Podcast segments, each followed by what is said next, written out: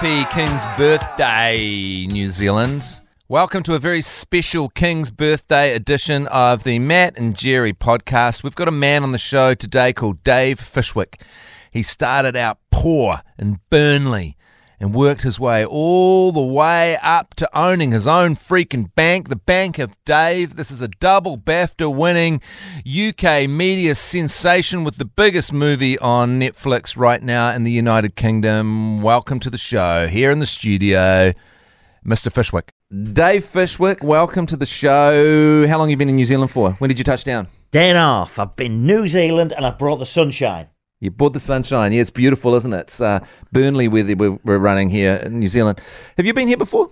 Never. Never. And to be honest, I've really enjoyed it. Yeah. I've met some wonderful people. The the friendliness. Yeah. You know, it's just incredible. It's just it's just like being in the UK in lots of ways. And I think we could work together far more than what we do. Wow, we have just signed a free trade agreement, haven't we? Ah, you Yeah, see. yeah. Well, you know how it worked for the economy in New Zealand is we just lived off uh, the UK selling our food. Uh, and we became very, very wealthy. And then in the late 1970s, the EU deal was signed, and New Zealand just got cut off. Oh. We got, one day we were just cut off, and then we had to find new ways to make money. And uh, it's made us stronger because we were cut off. It made us stronger, and now we're back in selling our crap to the UK. Fantastic. Yeah. So you grew up in Burnley. Tell us about growing up in Burnley. Well, I left school at 16 years Yeah. old. Absolutely useless. I didn't have the price of a chip butty. Had no qualifications whatsoever. Straight onto a building site, builder's labourer, up and down ladders, bucket of cement in each hand, proper graft, 50 to $60 a week if I work weekends. That was it. That was just how it all started. How'd you go from builder's labourer to building the first new bank for 150 years in Britain and then Hollywood turn up and make a movie about it? Well, how do you do that? Exactly. I haven't done it. You've done it. Well, the thing is, how do you start a business with nothing? Because when I got started, I had absolutely nothing. But did you when you were, when you were on the building site, you must have had your uh, you know what they say, lying in the gutter, eyes at the stars kind of situation. Yeah, it was just hard. Everything were hard. Yeah. Um, ten dollars a day wages. You know, thirty-five years ago, it was the YTS youth training scheme. Government thought it was a good idea to give you ten dollars. You know, my mum took half of that. So things were hard. And I remember being in a chip shop and ordering a chip butty, and they're cooking the chips, and I'm putting the salt and vinegar on, and then I put my hand in my pocket and I pulled thirty-six pence out, and it was thirty-nine pence. And I'm thinking, oh, I'll just tell her to take a handful of chips off the top, knowing that she wouldn't, you know, Yeah. because I've put salt and vinegar on now. And do you know what she did? She took a handful of chips off the top and threw them in the bin. Oh, And I thought, I don't want to be poor. that is a metaphor f- for something. Yeah, being poor. Yeah. That's what I felt. Just the throwing of the chips in the so I bin. thought, what can I do? I love cars. I want to get into cars. I want to buy and sell cars, but I didn't have the price of a gallon of petrol. So how do you start a business with nothing? You think outside the box. That's what you have to do. So I went round all the garages. I was chatting to people, talking to people, saying, look, could I take an old pod exchange away? Clean it up. I'll do a lot of work on it for nothing. Clean it up and sell it, and I'll bring you back an arranged amount of money, and the difference is mine. And eventually, I knocked in enough doors. One said yes. Bath Street Garage in Nelson. So just a second, can I go back to that because look, you've got a beautiful accent. But so you were you were getting the cars, and you were just what doing them up. Yeah. Yeah. So this guy, he let me take old part exchanges that Yep. been pod exchanged in for new cars. Yep. An old pod exchange at the corner of the garage there. I took it away. I cleaned it. I Yep. scrubbed it. I made it look like it were a million dollars. Yeah.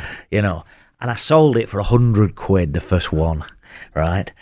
I had to return him th- 70 quid. So I earned 30 quid out of the first car, which is about $50 uh, New Zealand money. And I thought, wow, you know, that's a week's wages. I went back up, I give him his £70 sterling, and I said, Can I do it again? And he said, Of course you can, you've paid me. And I did it again and again and again until I learned another valuable lesson that once you had enough money, you could negotiate a much de- better deal if you can pay up front, which is what I did. So I went from one car to another to another until somebody rang me about a van. I thought, I don't want a van. But then I took it. I took the van. And sometimes you never know when opportunity comes. Scrubbed it, cleaned it, sold it. Loads and loads of phone calls for it. I thought, vans. So I did that for a while. And then I got this eureka moment where somebody rang me and said, Dave, I've got a minibus for sale. I thought, I don't want a minibus. Have you not got any vans? I thought a minibus is 45 foot long, 12 foot high, 11 foot wide, tons of seats, going to take forever to clean. And he said, No, no, I've got this bus for sale. So I took it. I scrubbed it, I cleaned it, I spent hours on it. I advertised it. Straight into the local newspaper. Phone rung immediately. I'm ringing about the bus, the bus, the bus. I thought, wow, buses, eureka. And today, I'm the largest supplier of minibuses in the country. So Wow. You, so you never know when them decisions become very, very important. And did you start liking buses? I started loving buses. There's nobody loves buses more than me. I'm spotting buses outside this window now, you know. And things went really well for a long time after that. And every time I had some spare money, instead of buying myself a fancy car, I'd buy a little house because houses were so cheap back then. Three, four thousand dollars would buy your house in. You still in Burnley at the stage? Yes. And things were going well.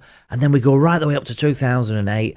And then suddenly the financial crash. Yes. The banks just stopped lending to everybody.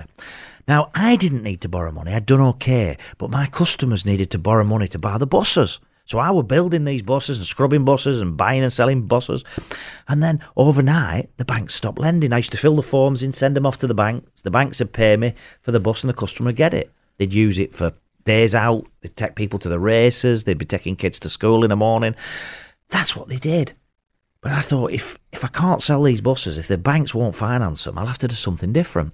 So I thought, if I believe in these people, if I really understand what they're buying, of course I do, I built some of them, and they live where they say they're going to live, and they do what they say they're going to do, and if I trust them, why don't I lend them the money? So I lent them the money, they paid me back. I thought, this banking malarkey, it's not that difficult. So that's how that idea started. And then I thought, well, maybe I can help other businesses, not just buses.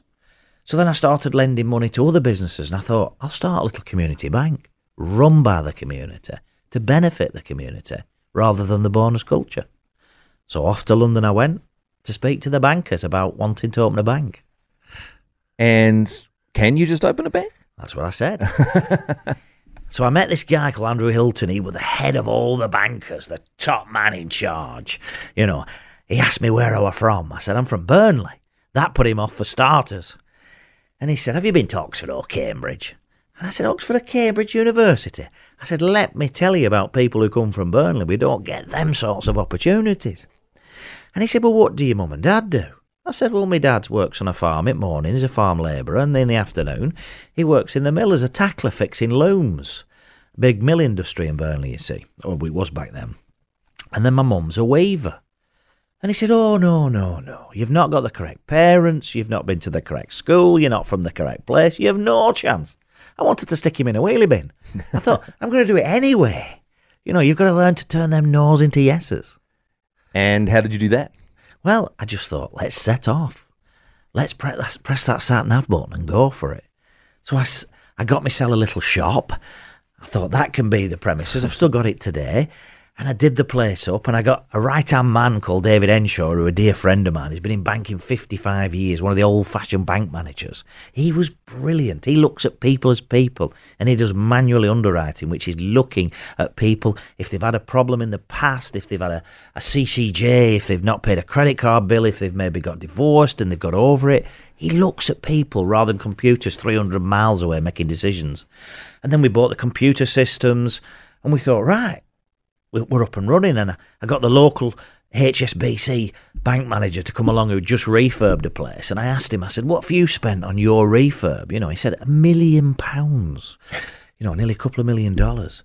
And he said to me, how much have I spent? I said, nine grand. I said, I'm £991,000 better off than you, and I've only just opened the door. and that's how it all got going. And it all got going, and then so obviously it's a great story, and you know you you, you started uh, writing about it, talking about it, putting uh, all the stuff up on social media, and then it's become a movie. Well, I mean, after we got got started, the TV company turned Right. up. So I, I didn't. I never started off in life to get into media. Yeah. TV companies turned up and they said, "I want to make a documentary about it." And I thought, will it be helpful? I don't know. But then I started to realise I come up against all these problems against the government and regulations, and having the media with you protects you to a certain extent. Right. Because what I wanted to do is I wanted to help people get the best rate of interest on the high street and then wanted to take that money and lend it to people and businesses who couldn't borrow from the high street bank and the profit give to charity.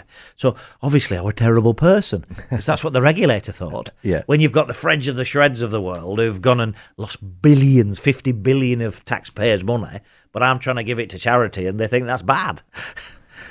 And so, so, so you, you and you've got this whole TikTok thing going as well, right? Yeah, well, I've I've made lots of documentaries. I've Yep. been very lucky. Uh, you know, I've been nominated for three BAFTAs. I won two. I've got Royal Television Society Awards, six Broadcast Awards, lots of books, and um, one documentary came, then another, then another, and I started doing stuff for America, and it just I started doing radio, and I actually love radio more than telly. Yeah. um, I, it's, I'm a real fan. I think Same. it's I think it's a real, a real, a real feel good place. You know, um, and uh, everything just started to pick up. And we, we ended up getting the bank sorted and everything. We lived happily ever after with that. And then I got this phone call from America from a guy called Piers, Piers Ashworth. And he were a writer, famous writer from Hollywood. You don't normally get them sorts of phone calls when you come from Burnley. and he said, I want to make a, a movie about your life, Dave. And I thought, a biopic? He said, yeah, something like that. I said, well, aren't you supposed to be dead when you get a biopic? He said, well, sort of. I said, well, I'm not. I'm alive. And he said, no, no, let me come and see you. I said, well, get yourself to Burnley here. And he did. He came to Burnley and we chatted about it. And like I said, Piers Ashworth makes, you know, he writes movies for Tom Cruise. He, he writes all the Mission Impossible movies. And he said, I want to make a feel good movie. He said, I've watched a lot of documentaries you've made and I've, I've seen what you've done with the community. He said, Are you interested? And I said, Well, who'd play me? He said, Well, who would you like to play you? I said, Well, you know, you deal with Tom a lot. I look very similar. Me and Tom Cruise, you know. and he said, Perhaps not. but we got an enormously wonderful, wonderful person called Rory Kinnear, Yeah, whose dad were Roy Kinnear yeah, a famous uh, movie star, and, and Rory's out of Bond. yeah. Good, good-looking man. Yeah. Now Rory looks more like me than I do, Yeah, and he's Tanner out of all the Bond films. yeah, So Rory plays me, and um, Phoebe Dynevor out of Bridgerton plays the leading lady.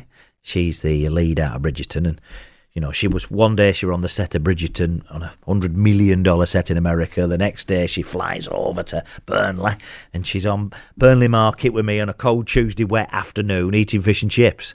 So what a culture shock that were for her. And so when with and so this, the script was written, and obviously you sat down, told your story, and the script was written, and then the film was made. Were you active in, the- in the? Uh, were you on set? Were you pesting around, telling people that it wasn't wasn't going right, that they were doing things wrong, that they were that that they were uh, they were messing you up? Well, I just said to people it has to be done in the place as it were. So Oh, yep. the movie is actually it's that's in my house. You know, in the New Ze- the New Zealand Herald uh, this week is a picture. I've just seen it now. Is a picture of me in my kitchen in my house in this newspaper from the other side of the world, and what a wonderful experience that is to to see. You know, Yeah. we actually filmed in my house. We filmed in my garage. We filmed at the bank. We filmed in Burnley. We filmed at the Burnley Market, and it was done. We filmed in Burnley Football Club. And it was done in the places where all these things happened. And it, it's on. It came out on. It was a Netflix film, was it? Yeah, because it's not Netflix here. It's Netflix It's- UK. It's 100% cinematically released in Australia and New Zealand. Oh, cool. Yeah, so I see that. It premieres in New Zealand cinemas on. Thursday, June the first. Yes, it's it's out now. People Oh, can go Oh, and hang see on. it. Yeah, that's yesterday. Yeah. so it's out now. Um, and that's one of the reasons I've come along to chat about it. Um, it's it's a real good feel good film. It's it's inspirational, hopefully, and I'd love people to come out the cinema and think, you know what? I'm inspired to do something myself. You know, I want to do something myself. Whether it's start a little finance company, whether it's get something going with the community, whether it's get a new job, whether it's get a pay rise. Just inspired to really. If I can do it, if Alavan Burnley can do it, anybody can. Well, bloody good on you, and great to meet you, Dave Fishwick. And the movie, as I said before, it's out on. I just said it before. It's first of June in cinemas around New Zealand. So uh, go along and see it. And thanks so much for coming in. Thank you. Real pleasure.